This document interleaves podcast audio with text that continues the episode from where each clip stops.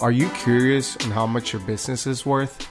Get your free no obligation offer from OpenStore at open.store.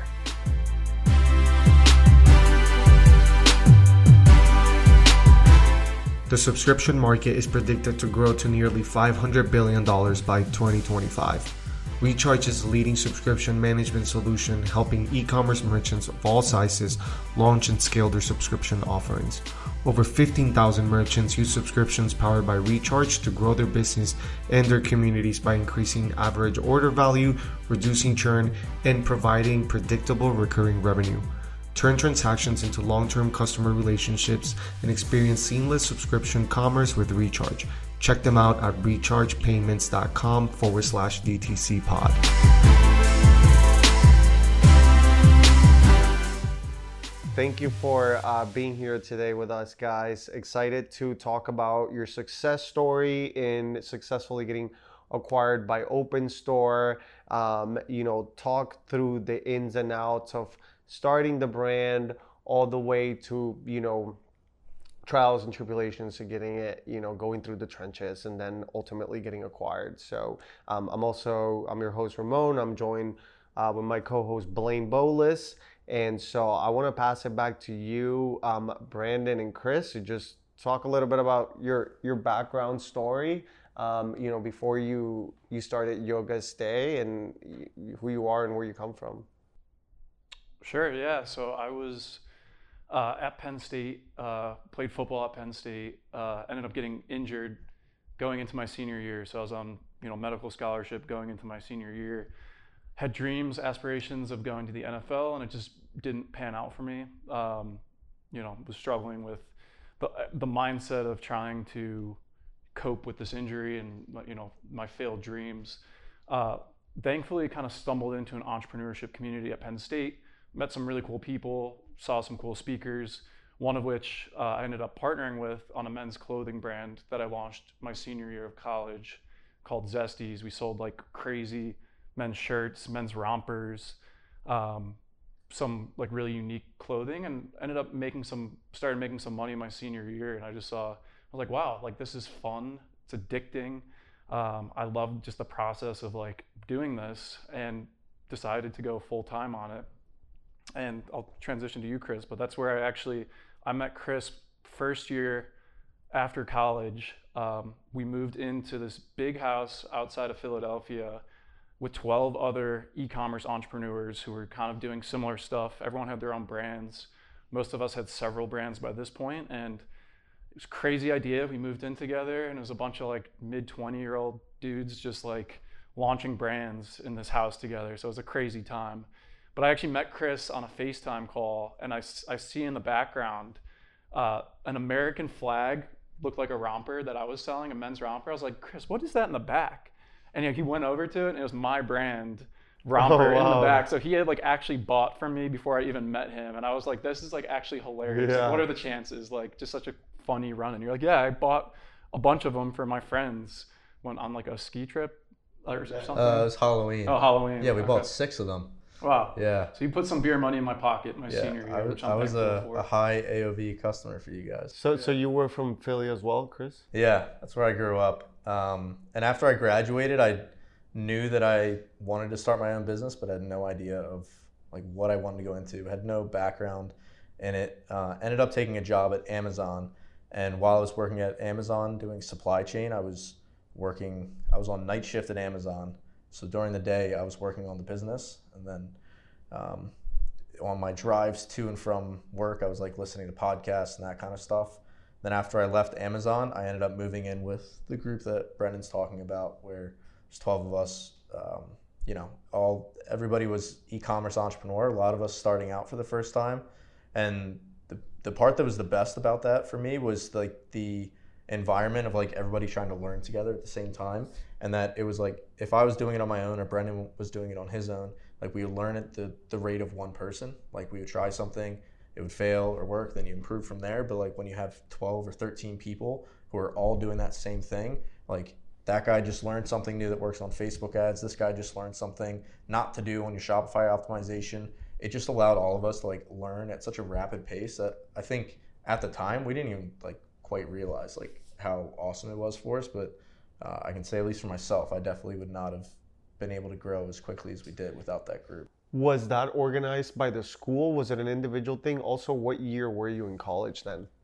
Uh, I was graduated at that point, Brent, and Brendan had just graduated. I was out for like about a year and a half at that point, uh, and, it, and it wasn't organized by college. It was just from a couple of us were friends from from Penn State, and uh, I think we saw each other in like a Facebook group, like a ClickFunnels Facebook Uh-huh. group, and connected in that, and uh, yeah, just started reaching out people from there. Um, and yeah, What year was this? uh, 2017. 2017. What Got year? it. We moved in 2018, but it started like talks of it started in 2016. What were your majors, out of curiosity? Uh, finance and entrepreneurship. It's a good one. Uh, I was economics. Yeah. Not applicable. Well, I think, you know, in terms of principles with economics and finance, they're probably like the best you can get in business from from a college degree perspective. I can say marketing or, or PR is definitely not useful. so, yeah. I think it just I think it just comes down to like what what interests you, right? Like if you're learning economics out of a textbook, it maybe isn't as interesting, but as soon as you start actually understanding economics from the lens of operating your own business, then it becomes a lot more interesting. Same with like marketing, PR, Right. everything, right? Um, so why don't you guys take us back? So you guys clearly you got together, you met, you know, through a mutual e-commerce house. You guys were all kind of like learning stuff together um, in that sort of environment that you have set up. But what was the first brand that you guys like launched together, and how did that kind of kick off? Yeah, we launched. Um, Chris and I decided to partner together pretty soon after getting there. We just saw saw that our values aligned, um, and we thought we'd have a good working relationship together. And you know, it turns out that we did. Um, the first business we actually launched was a jewelry business um, for women. So, um, you know, it's just kind of like unique, like inspirational jewelry, um, which was funny. Like, you know, we did we were passionate about it and in the sense that like it was our first time kind of working together and you know launching new products and learning how to do email effective email marketing sms marketing facebook ads but to be in jewelry when like neither of us actually like wear any of the stuff. Mhm. it felt like a little removed from it. So we ended up then transitioning from that. We basically we ran it for a while. I think we scaled it to seven figures. Um, and then we just wanted to transition into some other brands that more aligned with like our actual interests um, and grow them, you know, even bigger than we were able to grow that. Is that I think that's that's really interesting because I think one thing that a lot of entrepreneurs think about is like what is the right business for me to start right? There's a lot of businesses a lot of opportunities that the market may signal to you. Um, but what i'd kind of like to unpack with you guys is what was the signal for you guys to jump into starting like a jewelry line? Was it did you have like a you know a relationship with someone who could supply jewelry or did you have someone who you're like oh i think there's a great market signal like what was what you know got you guys to pursue that opportunity uh, starting out? Yeah, I think the first step was just be evaluating where we were, like as business partners starting this. Like things to consider were like how much time do we have to put into this? What uh, like resources, like capital? Like we were bootstrapping from like nothing, uh, which definitely determined some of the, the routes you can and cannot take. Uh, and then also like what was our experience? Like uh, at that point, we didn't have like a ton of D2C ad experience. We were like still very new to it.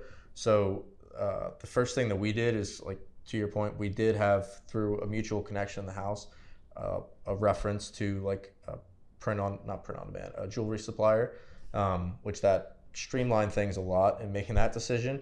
Um, but then it was also just like looking out at the markets and seeing what was out there that uh, you know what were the signs of like this is what we do like still to today that still works is like see what is working like not just on Amazon, but like on Etsy, Pinterest, Facebook, Instagram. Look everywhere and see like how is how are the buyers behaving online right now, and then you take those trends that you notice. Uh, like socks was a perfect example. Like Brendan saw that that was an expanding market. Like saw it on um, Google Trends Finder, like the keyword search tool, um, and see what's out there, and then see where there's an opportunity for us to source it at a low cost and not have an extreme amount of overhead like put into inventory. So what are those input variables that you know make an opportunity particularly attractive? So for example, keyword research, um, uh, supplier um, leverage, um, unit economics, insight into the market from you know firsthand experience.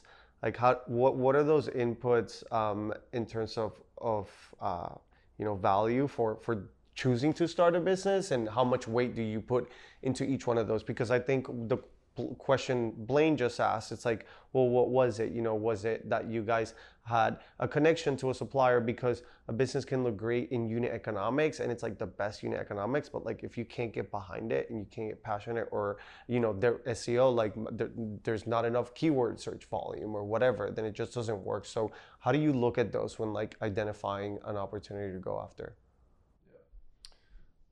For, for most of the brands we started, we just, we were looking for products that would essentially be like scroll stoppers on social media. So um, we knew that we were going to be very heavily reliant to start uh, with social media ads, Facebook ads, Google ads, mainly Facebook ads at the time. Um, so we were trying to identify products that just grabbed a lot of attention. Um, first and foremost. And we would, for all the brands we started, um, I think something unique that, that we did, and it's kind of the new age entrepreneurship methodology now is to kind of like pre-launch products. So before we actually put a dollar into inventory, we'd launch the entire collection for, for all of the brands that we did. So we have done a sock company, a tie-dye company, jewelry company, uh, yoga company, men's apparel company, a couple other in there, but those were our five kind of most successful brands.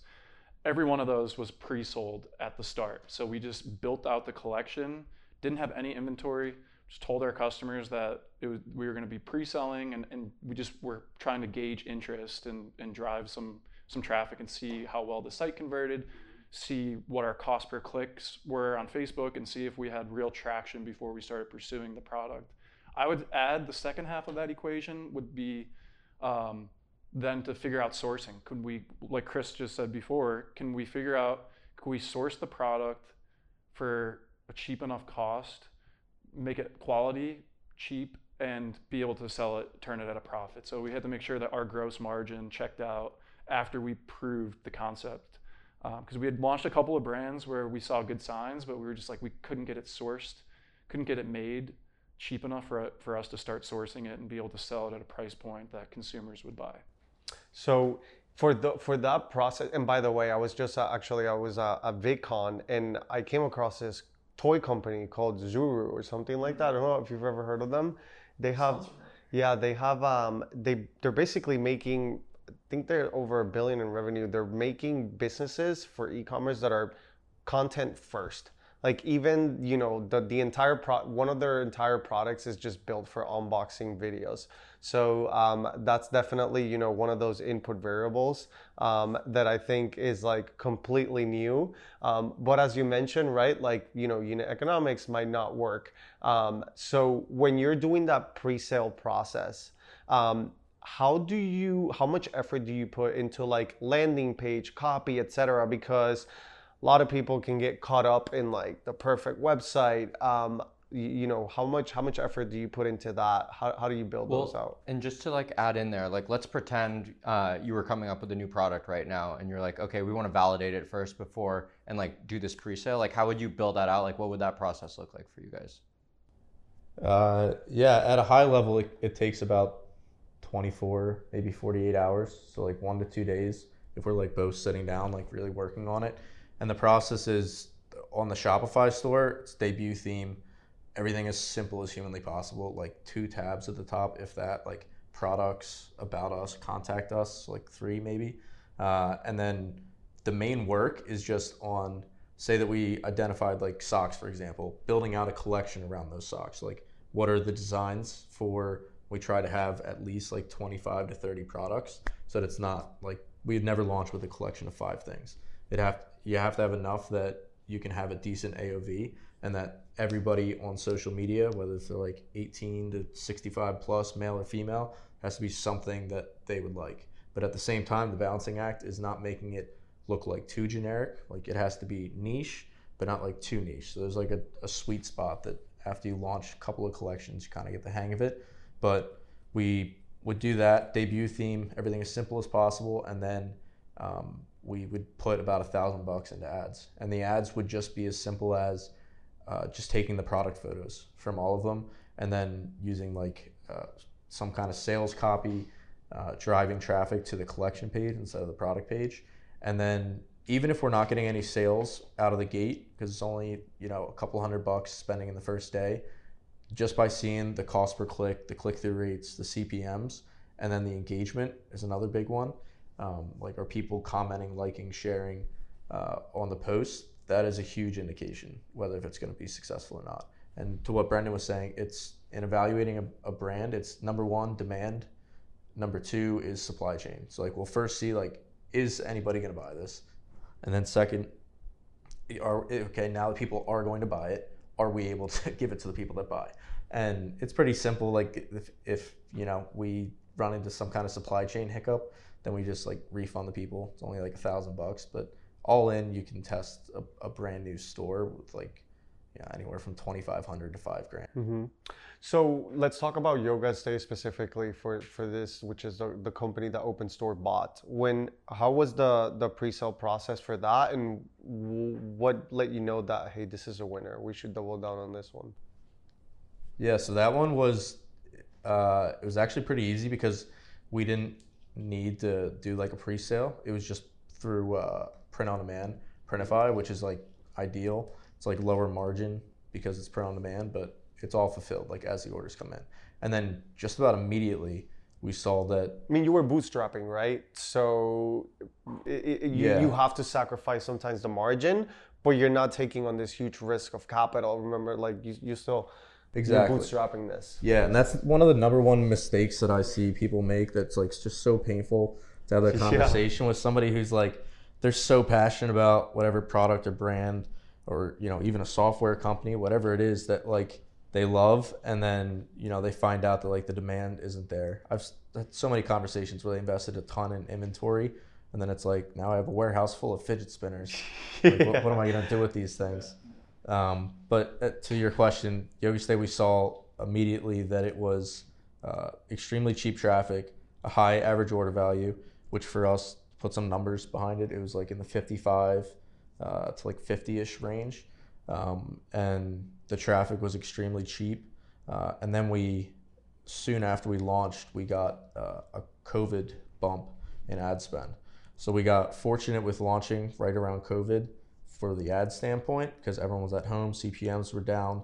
You know, it was like the heyday for ads until all the supply chain delays started to trickle in. And that's when it kind of became a double edged sword that like we had a ton of sales coming in uh, but then we Printify basically shut us off overnight. Mm-hmm. But that's a whole nother story. Well, let's get into that because I think you know, uh, as any commerce brand will know that getting the order and getting the demand is like half the battle, and then you actually have to play the operations game and being able to fulfill and deliver upon like what you ordered. So what um, what was that process like? You know, with with Printify, because in this case, in, in many other brands, right, you might be ordering your own product, stocking it in your own warehouse or 3PL, and then sending it out when you're fulfilling orders. But in Printify's case, right, um, they were print on demand, so were they they were handling all the fulfillment and everything for you guys. So what happened when they said, um, you know, hey, we have COVID backups? Like, what what what was your guys' next move at that point? Yeah, they they pretty much said uh, so. Yes, they fulfilled everything as the order would come in. It would go out to their network of printers uh, which the one we were using was actually here in Florida. They would take the blank shirt, their DTG machine is linked to our store, and then they print it out and ship it out the door. That's how it worked normally. when COVID happened, our I remember our account rep, uh, who's a great guy. I don't want to like you know crap all over Printify, but they uh, he said, yeah, we're backed up. We don't know when we're getting more blanks, and this was industry wide. Uh, like all the mills had shut down just about and uh, I don't know how to help you. and, and at that point, we had about 10,000 orders outstanding. So we are like, sweet. uh, what do we do with all these orders? And we were like looking at the finances to like refund them. And it was like, screw that. Like we have to figure something else out. Um, so we ended up like just going to started researching all over the place and found like a small printer that happened to have some stocks. They didn't have as high a demand during COVID, and uh, it was a delay. And We were giving out a lot of refunds to people who didn't feel like waiting, but yeah, we were able to get through it. But it was it was certainly not fun. And then it, and then it opened the door for other opportunities. Moving to a smaller partner though, who also offered fulfillment too. So we started as just apparel. We were we were you know found a, a good market started with just apparel, but then we decided to expand into mats and pants. And only after moving did that open up because we were able to do print on demand stuff and then combine that with inventoried stuff. So we started sourcing, after we did apparel, we started sourcing uh, pants and we started making pants um, overseas. We brought them over here and we started cross selling to our customers that bought apparel. And they just responded so well to it. We were like, wow, like our email list was like lighting up. Our, you know, our ads were doing really well. And then the next logical step for us was to get yoga mats. And so we just kind of built it that way. And, and by this point we had, you know, made some money doing it. We were able to invest our own money into inventory. Um, and we just started adding product lines and then gave us so much firepower to work with in ads, in email, um, just having multiple product lines for the same customer, like the yogi and at the same time like chris and i like love doing yoga too. So it was fun for us to actually like make a yoga mat that we had we had a bunch of them laying around our house. Like i had like several in my room and like we got to make a good quality yoga mat with like cool designs like artist designs on them. We were doing like hot yoga and like just like enjoyed actually you know what we were making too. And it became more effortless to us than some of the past stuff we were doing. So we kind of stumbled into it, but it was it was a, a, market that we just enjoyed working in a lot more. And so when you were sourcing these suppliers, you know, there is no at least to my knowledge, there aren't great it's not like it's super easy. You know, there's no great tech out there or marketplaces where like they pair you with like the perfect supplier. Sometimes it's finding a diamond in the rough. It's like that small mom and pop, you know, family owned supplier who nobody knows about in the middle of nowhere in Colorado or something like that. So how you know, given what you learned through sourcing, how did that you know, how did your process change from first sourcing the shirts to like sourcing the pants, then the yoga mats?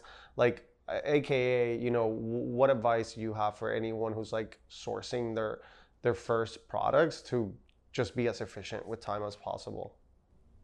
Yeah, so in the case of Yoga Stay, we actually went through a like a sourcing partner who's a US based company who mm-hmm. found all the manufacturers and had those connections.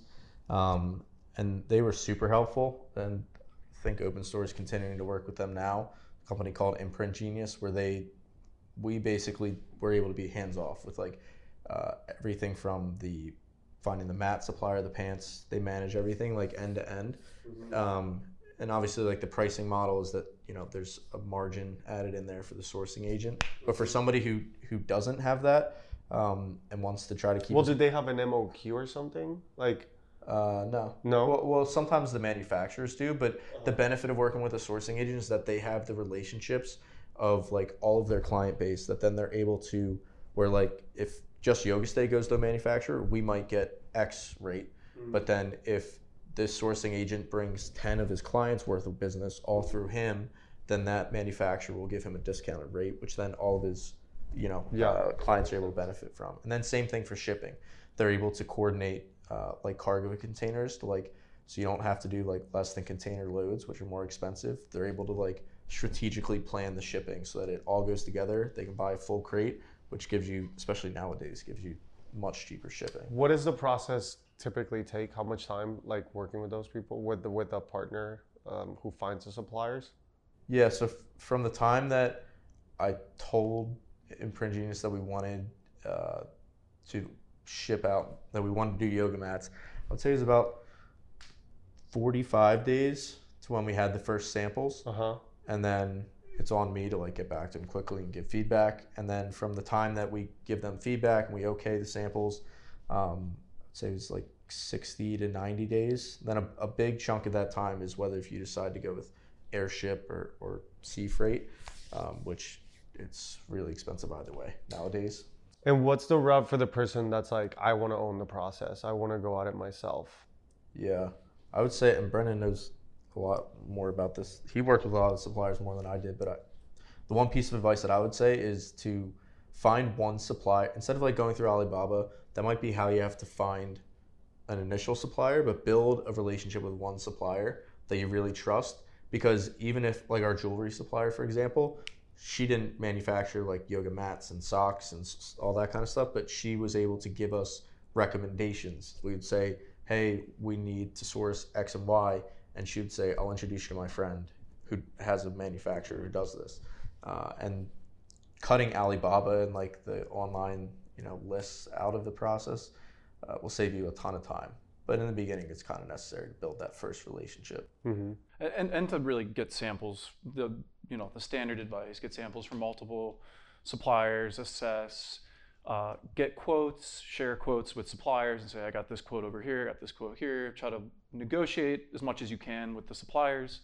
Um, and then, yeah, once we established relationship, like our jewelry supplier was able to then, she was a great supplier for us because she even started like floating bills for us, like where she, we had some other, basically guys in the house that were doing some, buying some stuff from her as well. And she just like started we just built a trustworthy relationship with her and she started like floating some bills for us and it just helped us a lot and we like always paid it back um, you know with future orders and um, she helped us grow really fast which is rare but so you mentioned negotiating with the suppliers. What are some levers you can pull for negotiating with the suppliers if in the beginning you know you don't have much right? You you don't have um, that track record or, or something like that to like negotiate with the supplier to? So you yeah. know what are some levers you can pull there? Yeah i think i think getting like a legit sounding email um, first and foremost like from the brand i think just positioning yourself as much bigger than you currently are. Um, and, and not you don't necessarily have to just come out and like lie and say we do eight figures a year but saying like hey we own a sizable uh, yoga company here here in the states. Um, where like we're getting quotes from several suppliers. We'd like to reach out to you. And then like kind of getting quoted out at a higher minimum order quantity maybe and then kind of working your way down from that. We've done that in the past to try to get like their best possible price um, and then just like the straight up just like um, like sharing quotes from suppliers and just being like very transparent hey we got this quote over here um, it's the same quality. If you can't beat this quote, like we're we're not going to be able to work together. And just being like honest about that and getting and just shopping around enough to like where you have multiple quotes. Um, and, and continuously doing that too i think like like you could get complacent after you have a relationship set up but sometimes you know there are better options out there so like it's just a continuous process i think of like trying to see you know, any new products, can you bring in a new supplier that has like some other products that you could potentially add? So um, I think it just really comes down to reaching out to several so you know what the market looks like. So one thing I'm curious about is um, after you guys, you know, got started with Yoga State, question about it. You guys said you started when it was the print on demand. Was that just like apparel and shirts that you would print on? Yeah. Okay, so then you guys go um, you find your smaller supplier who's able to start introducing other sort of products. But at that time, because it's not print on demand, now you guys actually have to front some capital and invest in inventory. So how does how does that kind of play out for you guys? How much inventory um, were you buying? And because it's obviously great to be able to like start, as you were saying, cross selling, offering different product opportunities for your customers. But how do you juggle switching that business model from not having to necessarily invest in inventory to actually having to put up capital and invest in inventory? Yeah, it's definitely a balancing act. Uh, it's it's uh, a big change when you consider like that it's money that by a lot of accounts you're not going to see any kind of return on for like nine to 12 months. So like uh, that it's especially why we run pre-sales. It's like when we buy inventory assume that we're not going to see that back for close to a year if ever in some cases. So we have to be ready to put set aside an amount of money that we're okay like pretty much losing um, be able to break even on eventually with like a liquidator. But um, and then the way that we forecast for it is uh, like when we order new designs first of all they've always been tested like for example we uh, were able to do yoga pants on printify and then when we went it was like i want to say it was like seven or eight dollars uh, per pair somewhere in there. And then when we were able to source them, we ordered about two thousand uh, of each design, uh, and then that cut our cost down to like it was like just over five dollars. So like a substantial cost uh, cut for those. And then the mats was something that was completely new, so it was definitely worth it on the sales driving side. And then we use um, like the ABC reports in Shopify for forecasting out um, and like seeing which we normally do order like our best sellers like every two to three months or so. Um, but it's definitely not easy, and I can't. Brendan knows this just as well. Like the more SKUs you have, the more of a nightmare it can be to like manage your forecasting and your inventory. Like it, especially for apparel, like where you have you got to think about like it's it's small through two XL or three XL, and then you have you know eight, nine, ten colors, and then you have different styles. So you have t-shirt, tank top, V-neck, hoodie, long sleeve. Then you multiply that times all the variants. Like it is quickly becomes like a, a nightmare of a spreadsheet to look at. So that's where we actually had Imprint Genius is helping us like manage that whole process because that could become like a full time job. Oh yeah, and I mean, it's like you're saying, it becomes pretty exponential pretty quickly. Uh, with when you add more SKUs into the mix, now you're carrying, you know, what like five, six, seven sizes of each one, and and you know then you have to sell each one of those sizes out, and and it's it can be a lot of inventory. So the the next thing I'd ask is, so you guys have clearly validated that there's demand for like the pants and the mats and all this kind of stuff and then you just said, "Hey, this is going to be uh, a worthwhile investment based on the signal signal that we're seeing from the validation." So that's what gave you the confidence and the price point to go, you know, pick up some inventory and say, "Hey, this makes sense for USA." Yeah, yeah, and we were at the same time we were growing our email and SMS list too, so we knew that we had a growing list of existing customers that we were going to be able to sell to. We felt confident with the price point that we were getting them at that we were at least going to be able to flip it at break even. Yep. Um, which was another like important component, but So wait, so I, I want to touch on that. So when you started it, did you have an end goal in mind? Like, did you, you know, were, were were you trying to exit? How, or were you like, I just want to start this brand, see where it goes. I want to make profit. I want to exit. I want to exit by this much by X date. Um, you, you know, w- did you have that end goal mapped out from the beginning or not really? no, no. I assume that changes though once like you know things like open store are out there and available. Like so that's that's why I wanted to ask that question and like you know how that has changed yeah. since then. But Yeah, it, it definitely changes. And for a while, we just you get so caught up in like the process of running it and growing it, and it becomes like when you start to get some traction, even before we have traction, like it's.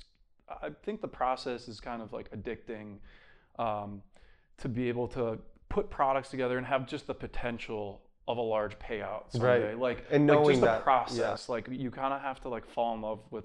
It's like cliche again, but fall in love with the process, not the end result. And like Chris and I, like we always gamified e-commerce because we were always like, oh, like the, we're gonna put these up in ads. We're gonna run at a three return. Like we're gonna be like, like selling thousands of units a day. And like we got to that level, but even before we were there, like we believed we were gonna get there. Even if we didn't hit that level, it was still fun for us to like build it and like be doing our own thing, um, and just like turn it into a game. We just saw numbers and like pr- profit reports and like we're just trying to like manage our cash flow and like you know it's there's you look at it as like stressful like oh we're have a lot invested a lot over here and like certainly is in some aspects but like i think for us what always helped us was just having like a positive mindset with like how we treated e-commerce because like we've lost it's like normal for us and you guys know it too obviously like you're, you're gonna have days where you lose thousands tens of thousands of dollars potentially on like mistakes that happen in the business and like you just kind of have to roll with the punches and like realize it's like an amazing opportunity to be here selling you know creating your own brands like it's an amazing opportunity can't, can't have a yoga company with a toxic mindset. yeah yeah yeah It's like namaste, Brandon. Everything's gonna be like okay. you are perfect just the way you are Yeah, like, like, exactly. like oh okay i needed to hear that today Sorry, Blaine. Yeah. I totally hijacked No, no, no, I love that. the previous answer. So so at what point after you guys introduce all these different um, product lines, then you're really continuing to grow the business? So you said you started in like um, when did you start Yoga Stay? Like 2019, is that right? Right before COVID. Right before January COVID. So 2020, yeah. Okay, so like January 2020, you started you start introducing these lines. COVID hits, you move into um, you know your smaller manufacturer, and then you know we're sitting here right now. What is it, July or June, June. almost July, June 2022.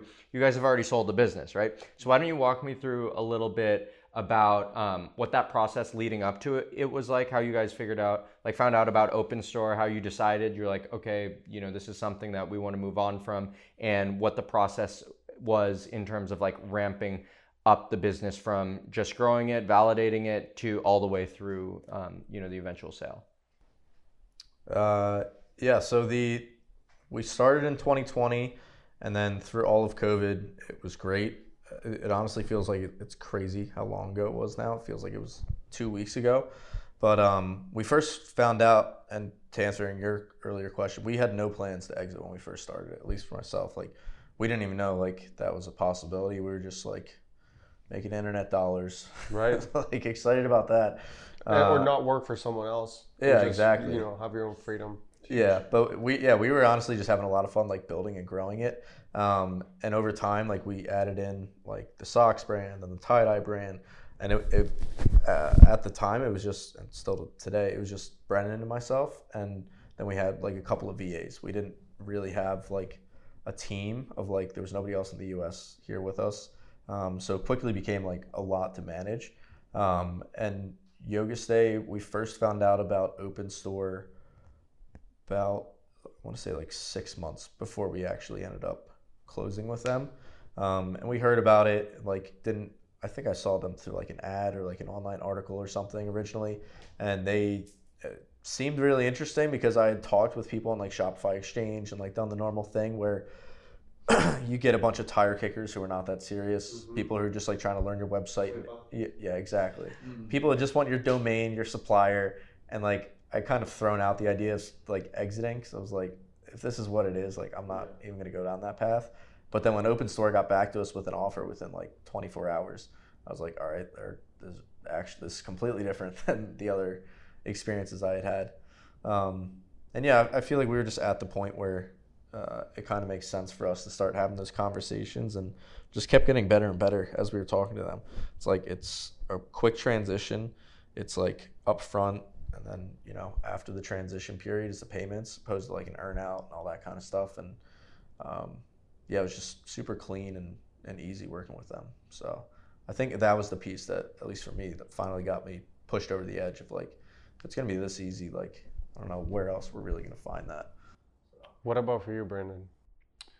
Yeah, I mean, I agree with all of that. Just having multiple businesses to Um, I think we were on the same page that we wanted to kind of simplify what we were doing and like kind of start to try to focus on you know one main thing.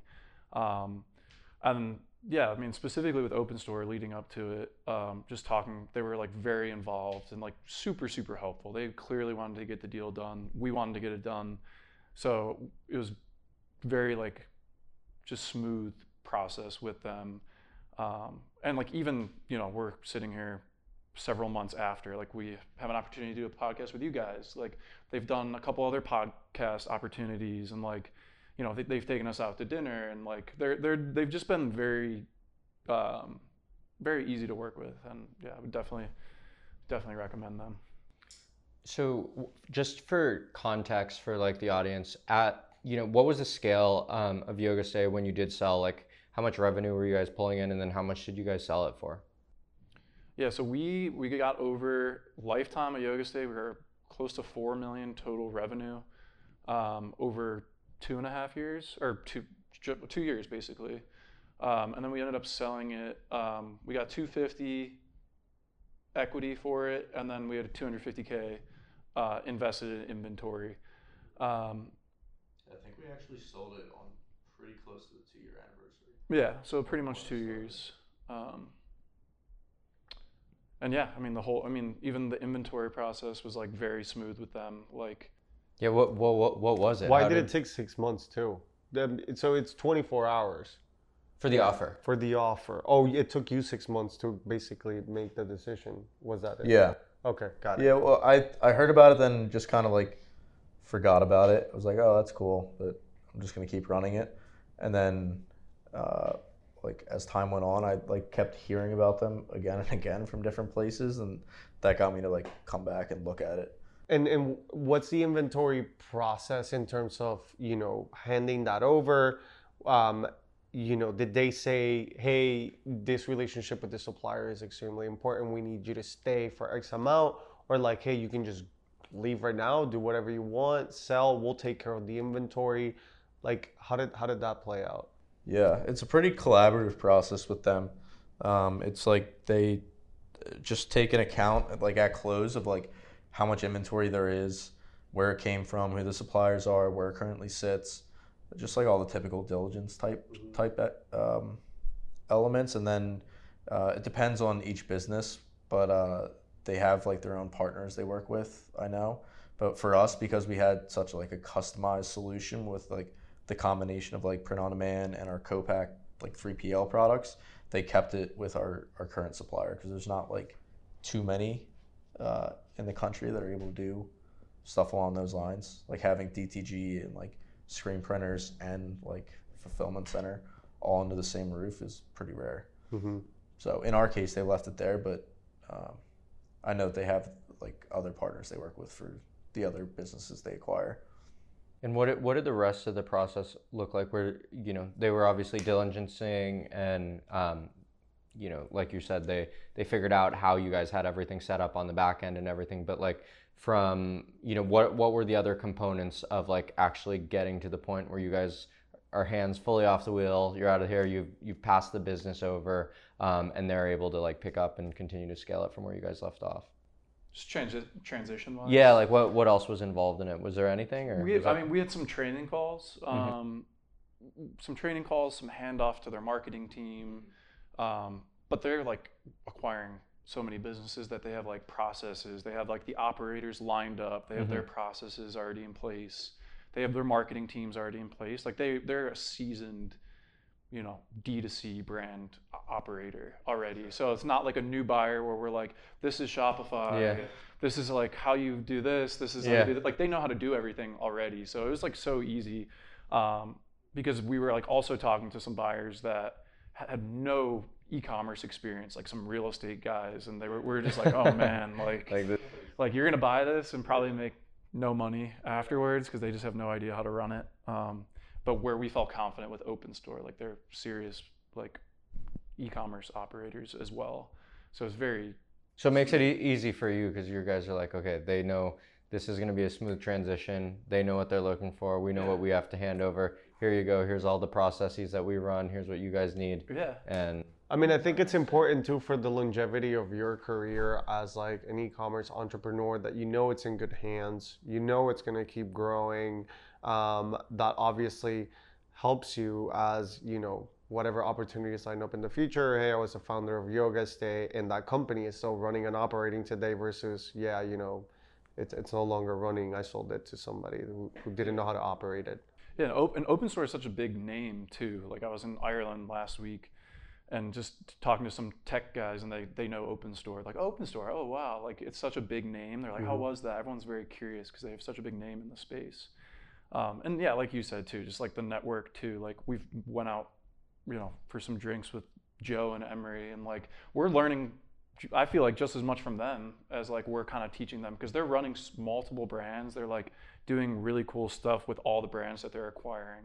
Yeah, the economies so of scale. Yeah, we we have like just a collaborative like like we're like friends with some of the guys that work here now. We meet up with them and like like you guys like you guys both have like very successful companies and past companies like you know, we could do a podcast where we're asking you guys, you know, a hundred questions and would like enjoy that probably more than this. Because we'd, we'd, we'd, get to learn like kind of you know we're in like gr- ground zero now like we're trying to make move our next moves. Like I, I would love to even just like well I some I, point. Well one let's let's absolutely do that. But but two why don't why don't you tell us now that you guys like have transitioned out of um, yoga stay and you've sold it like what are what's next on the horizon for you that must be a massive like relief off your shoulders in terms of like being able to like successfully exit right and like you know i know we are chatting about it offline a little bit but what's uh what's in the pipeline for you guys so I, I need something soon because i'm like getting a little depressed, not making any money.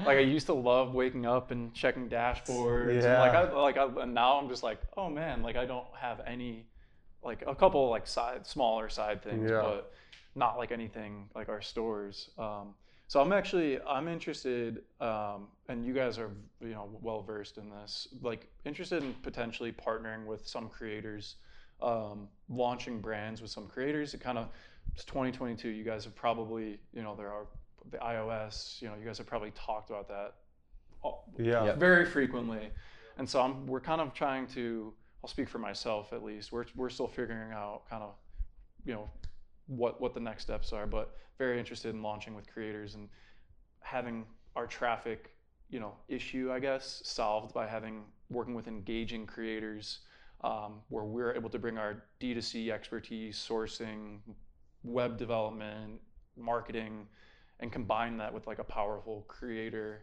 Um, i'm curious to hear like your guys thoughts on I'm curious on- Yeah, I to hear mean, I- Chris's yeah too. yeah. I mean, I, I think it's like what's that that famous quote about like entre- entrepreneurs? They always say first time entrepreneurs are focused on product, and second time entrepreneurs are focused on um, distribution. yeah So did, like Is that- distribution I didn't even know first, that so, like- quote, but yeah I mean, yeah. so, So true. so um, Well, they say third one is focus on team because then once you get the distribution, then recruiting and everything is so hard too. Yeah. Yeah, but I mean, I think that I mean, from a lot of the people that we've spoken with in the space, it seems like the there's a ton of creators. All these creators are launching different brands. They clearly have audience. They're co- trying to come up and develop um, organic or like products that really like resonate with you know their user base, feel authentic, that sort of thing. I think the big opportunity for people who are like in your guys' position is it seems like the big limiting factor in the creator space are people on the operating side, right? Because a, a lot of the operators have like launched their own brands, but there's more, you know, comparatively, there's more creators out there than like successful operators who have like launched and have the freedom to go pursue like kind of what you guys are talking about. So I think that's a, a pretty good Which is a tipping and- point in the creator economy because it didn't used to be like that. Um, there weren't, you know, that many creators that, you know, like now there's a big enough pipeline out there where like you can you can definitely land a creator um, to work with. And the big benefit of doing brands with creators is that not only do you get the distribution angle, you also get the content angle because you can use their community for creating the content. So it's just killing two two birds with one stone. So I'm excited to to see what's next for you. But I'm also curious for Chris if you're thinking along those same lines or you you know you're doing real estate. Yeah, like, I, I f- I feel very similar with the. Uh, it's so weird not ha- like once you get to the point of exit of like uh, not waking up and having six different dashboards to be checking immediately, and uh, yeah, I, I think it's a good point to be at. Uh, I think there's a lot to learn and like, you know, being uncomfortable in that, like learning how to be, you know, can't get yoga stay out of me, but learn like learn how to be still Mhm. and like just enjoy like being relaxed and like I- I feel like entrepreneurs, at least for myself, constantly running from one thing to the next, and it feels like I- always have a sense of like being super busy. There's always something that needs to be done, even when there's really not. Mm-hmm. And I think that now I'm at like a unique point, Brendan too, where like I can learn from that and just like chill out for a little bit. And I also think from the business side, I feel like we're at like kind of like you guys are talking about with the creators. I feel like we're at like a really big inflection point in like e-commerce and just like business in general. I mean, like AI, the creator stuff, like it's crazy the things that are going to be happening soon, AI especially, that I think it's just going to be like a, within the next couple of years, it's going to be a completely different playing field. yeah. Um, so I think taking this time to like learn what I can about that and like see how I think things might play out, where like the best opportunities could be. I think one of the most like one of the biggest benefits of having that exit is the intangible of having the luxury of time um, to really choose the right opportunity at the right time because as you mentioned when you're operating and you don't have that cash reserve you just have to go from product to product from brand to brand. Um, but sometimes like hey it might you know I, I don't that opportunity is not obvious to me. I'm going to take the time to learn and then jump you know you can pick and choose basically. Like that's that's such a big Well, benefit And I think what you were saying, like in terms of like having that freedom as an entrepreneur to like suss out what that next opportunity is, it's so like valuable. Because like what you're saying when you're when you're in it you're going from this out you have like responsibilities that are holding you down. And then when you're out of it you're like okay well i want to be operating because like that's what i'm used to be doing. But like it may be the most valuable time to actually not be doing something where you can actually size up like what the next opportunity is go validate it and then go all in on it right? And and yeah. there's no rush. There's always markets. Markets are always changing. They're developing. New opportunities are popping up here and there. So that's like the other.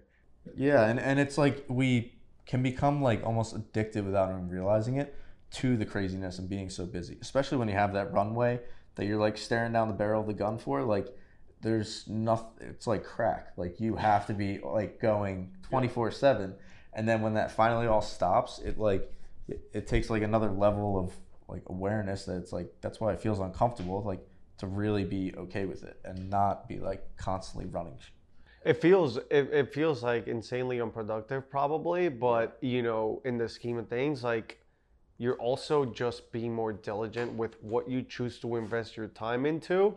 And so in the long run, it'll just save you probably a bunch of time. Um, that's why I also mentioned the, the thing about timing because I think timing is it's just it's so important too. Um, you know, you can evaluate all you want, but um, if you can have time on your side, um, that's that's when you're really gonna have the leverage. So the cash the cash is great, um, of course. Who, doesn't love you know some some cash in the bank? But I'm I'm excited to see like how you guys you know can take your time now and, and pick that next opportunity that is screaming at you that is the next obvious path. What what gets you guys? So you guys have done 200 plus D2C pods. What gets you guys excited in the space? Um, I think kind of like what we are talking about. I think there is an exciting part in the creator space, like bridging creator and commerce. Um, as we were kind of talking about offline, I think one of the challenges though is um, finding like the right medium between where the creator, because it's the, a representation of them, it's their own brand, where they kind of overstep and then things break down and you're basically at their mercy if they you know if all of a sudden they're not excited about it or this or that. And so like a lot of times like what i've seen even too like launching um, one of the tricky parts about like pairing up with teaming up with creators is there's so many different people involved. A lot of times it's not just the creator. You might have their manager like they have a whole team. They all ha- they have they all want a piece of everything. So it's like it's really tough to get these businesses into motion. And then once they are in motion, you're kind of like at their mercy. So trying to figure out um, the right framework to for a partnership to set up before like ending up in a situation where like you guys put in all this work, you get everything set up, we're like good to go, and then you know they change their mind. They're like, oh, I'm working on this. I'm actually too busy for that, and you're like, wait, what the hell? I thought we were gonna you know kick this off. So that would be um, the framework I evaluate things with. I do think but like on the flip side of that, right? Like what we were saying before, these creators they have super engaged audiences, communities. They can definitely push product, especially when it's a really good product and if it's authentic with them. So like there are those two sides to it. So it's just about trying to evaluate opportunities. Just whereas the entrepreneur, you're not the one like holding the bag, um, and you have like the right structure set up for whatever product is that you want to build. Yeah, I mean, to me, what gets me really excited, I think, is like um, native content first brands that are just creating such good and engaging native content that it's a way of owning their distribution. I call it like the the modern era SEO, which is you know creating organic content, TikTok, Instagram, just like you know Tabs, a company we had Midday Squares, they have their own like reality TV show on Instagram. Of course, that's a whole, you know, different kind of, of brand to build, and and you know, some people have expertise in the in those areas and domains. But um, I just think it, it's it, it definitely sets um, brands apart. So I'm really excited to see to see brands continue to evolve in that space and own their distribution. And you know, um, I think some companies are going to be operating 100% through their own distribution. Um, I think, you know, 50 50 plus percent is a lot more realistic. Um, but I think some brands are going to be able to pull it off. Of course, depends what scale you're trying to get the company. Um, and then the other thing I'm really excited about is it's not just being biased because it's an open store episode, but um, I'm just really excited to see the space evolve, knowing that you know there's a partner like that out there buying companies and that you can build a company with intention first. You know, I have a nephew who's like gonna go to college soon and I'm like, if I were you and I could start over, I would like just learn how to build an e-commerce business and probably sell it to something like Open Store and you know, make a few hundred grand, not be in the hole a few hundred grand after being in college. So I think it's just anything that has to do with, you know, changing how, how people make money and, and changing their, their financial outcomes in life is, is something really exciting. So that's that's what gets me. Yeah, and, and I mean, just just for us on like D2C Pod and like why we started and what we're really interested in is like this intersection between um, creators, commerce, and consumer brands, right? So like consumer, not just in the sense of um, like like consumer tech for example, right? Where they've created these like multi-channel experiences where they're engaging with you like digitally, like, you know, on your phone. Like a consumer tech might be anything from like an app. So for example, Seated, what we built, it was like a consumer marketplace, right? So when we were thinking about engaging customers, it wasn't like to purchase merchandise or anything like that, but it was a multifaceted experience and where, where you're creating all these different customer cohorts and unique experiences for these like customers and you're creating a marketplace. And and I think what's going to be really exciting is you have you know the convergence of commerce which is like what you guys have built which is like e-commerce. Then you have creators who are going audience first and then launching brands or products out of. And then you have like all these best practices from consumer tech or even like B2B to be honest. And like right in the middle of those I think you'll see some really innovative brands popping up. And that's kind of like things that are definitely really exciting for for us as well. Yeah, I saw you guys just shared something where it's like on product page on your Twitter, maybe mm-hmm. on like product pages, you can now people there's an app or something where you could put video testimonials, and I'm like, it just like hit me earlier today when I was like, oh yeah, that's that's my company Trend. Oh. We just launched a Shopify app where like you can create, um, you can add all sort of these unboxing and, and product yeah. testimonials to the product page. Like it's like the, it's like the future. Like you're able to see people experience the emotions right. you were going to experience after you order it ahead of time. Yeah. It's like I think that's why people get so excited, and it's like I don't know. It's it is crazy. To, like that's a crazy example I think of like it's in motion. Like some of these changes already. Like yeah, it's so fast. But I think even to your point, like where where we opened up the episode where you talked about like at the end you know in the beginning you guys lived in this house with 12 other people. They're testing on 12 different stores and you're sharing insights and learning. Like part of the reason like we love doing this is because we get to talk to like really smart guys like you and like constantly hearing all these different perspectives. I think it's just like an amazing way to to like keep a pulse on like what's going on in the industry where things are headed because like you you running one business can only learn so many things right? Yeah. so like trying to pick up learnings from um, everyone and get as many vantage points and perspectives because in order to be like really successful you can't just be doing what's like already been done because like that's already played out. So you have to be able to pull different perspectives whether like what's what's happening what's working on the cutting edge of like b2b what's working on the cutting edge of consumer tech what's working on the cutting edge of creator. And then if you can kind of like anticipate where the market's going like like you guys the stuff you guys were doing in 2017 you guys were doing that before everyone in the world was launching an e-commerce brand, right? That's why you guys are successful um, and have already like exited multiple brands. So real quick before we wrap up, I do have you know a question, which is like regardless of all these future trends. Um, and different way to build businesses the principles of operating the business are always gonna you know are still the same so knowing what you know now um, what what is like top five like checklist things that like a business if you could start over, knowing what you know now with Open Store, what are five things like checklist items that you know you definitely want to, you know, cross off before starting the business? Whether it's like a specific contractor or anything on the finance side, supply, marketing, whatever. Yeah, great question. Mm-hmm. I would say number one thing is it's not anything with like the, assuming like LLC formation and like all that kind of stuff is already set up. Yeah. Number one thing is validating the idea and never moving forward with an idea, whether it's SaaS, consulting, e-commerce, doesn't like local business, does not matter what it is. Do not move forward with that idea and making any kind of substantial time or financial investment until it has been validated by the market. And the market is not like our families. It's not your friends. Uh, like if you tell your mom you have this like great idea, she's gonna say it's a great idea.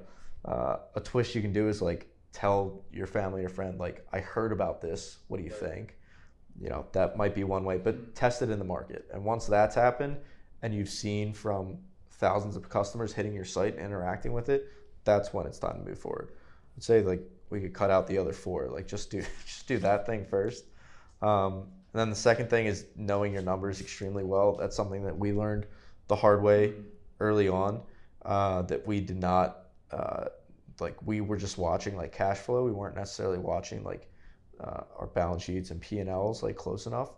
And now like we were running those religiously towards the end. It, the P and L. Yeah. yeah. completely changed. Yeah. Uh, the way we ran our business. So forecasting demand number one number two knowing your finances uh, and then number three is is the team. I think that's an area that we could have uh, like a bigger opportunity for us to scale would have been being able to replicate ourselves across the team um, instead of like us being the operators in the business. Yeah like now you know what are the things i should definitely delegate and that i can and what are the things that you know that i shouldn't yeah, and uh, I would have liked to spend more time trying to delegate marketing, new product development, which were like primarily our tasks. We had uh, outsourced customer service, a lot of supply chain kind of ins and daily supply chain tasks. But I would really like to try to tackle delegating marketing. And just to add to that too, I, I agree with that 100%. I think just like mindset wise, like when I when I got started, I was just like consuming so much content. It was in courses and like it was just like I learned a hundred times more by just starting the first thing and just like getting products in. I got lucky that it worked for me on my first time, and you know it gave me positive momentum. But like realistically, like we have had way more failures than we've had success too. We've we've probably launched 15 to 20 stores. We've had five successful, five or six successful stores like we just move fast, test things like the classic like move fast, break things, like fix it kind of like especially like with e-commerce, online business. It's easy to move fast. Like you have no excuse not to move fast and at least test concepts and ideas and then when you have something you you believe in and you know or at least believe that can be a success, then taking the time and investing in in all the you know the copy and the product you know quality and pictures and all of that but until you get to that point just moving fast until you find something. That's exactly what I'm, I'm we're going to do next. Move fast until we find some more winning businesses. Yeah and I, I love the the concept of validating before you invest because most of the things especially in e-commerce like you're able to actually validate um, an idea before investing a ton of money into physical product that you're not able to move and then and then you know that comes with a whole another uh, th- another grouping of problems but whatever business you're building too even in even in the SaaS space there's a lot of stuff that you can do to validate before there's certain businesses that you can get validation and then it comes down to like execution but by and large every business i love that like if you can take one snippet out of here it's like validate validate validate mm-hmm. um, i think it's important to know like you know to define validation as it's really hard to consider something validated until you have dollars being handed to you for it like you know what you mentioned of asking like make people pay right people vote with their wallets. for sure. I mean, because you can convince yourself so easily that it's validated, even if you ask people at a bar or whatever or anywhere, but just, yeah, charge for it. Just, it's gonna feel uncomfortable if it's your first time doing it, but it's not the end of the world. Just don't spend the money. like, worst case scenario, you're gonna refund these people. Worst case scenario, your supplier is backed up. You say, hey, I can refund you, or otherwise, I'm sorry for the inconvenience you know, here's like a 50% coupon code for this order or your next order. If you don't mind waiting, you at least cover the entire cost for that first inventory purchase. You're off to the races. I think one of my favorite parts about this episode was what you mentioned about Printful. Is that what the company is called? That's one of them. Yeah, yeah, yeah. Printify. Printify. Yeah. Sorry. Um, Printify. yeah. Uh, Oh, Printify. it, it happens all the time. yeah, yeah. So um, what I love about that is like, hey, you're not optimizing for you know the world's best margins or unit economics. You understand you're coming from a bootstrapping angle, and then you eventually then okay, we're at a point where we can um, focus on on these margins. So Yeah. Well, anyway, guys, thanks for for joining us. Loved learning about um, Yoga Save, your guys' transition, selling to Open Store, and can't wait to uh, to hear what you guys are start building next. yeah, for sure, absolutely. Well, and and for our listeners, where can where can they connect with you guys? Are you guys on Twitter? Uh, any social platforms, LinkedIn, anything like that? I ironically don't use Facebook or Instagram ever, aside from the ads manager. yeah, Uh, so that's enough. Lin- LinkedIn, LinkedIn, uh, Brendan Brosnan, Twitter. T- I want to I want to start posting on Twitter, just like e-com e-commerce Yeah, stuff. yeah. Like just start getting out there and like meeting you guys and just so many cool people in the space. Like no reason not to share what we're learning along the way. Yeah, we'll add we'll add it to the show notes. Awesome, Chris. Do you yeah, my email is chris at chriseckman.org. You won't find me on Facebook or anything. You can just retweet them to get started. Yeah, yeah, I will. I'll, I'll retweet, retweet you guys. All right, guys. Thanks. Loved having you guys on. Thanks a lot. Thanks, guys. Thanks for having us. Appreciate it.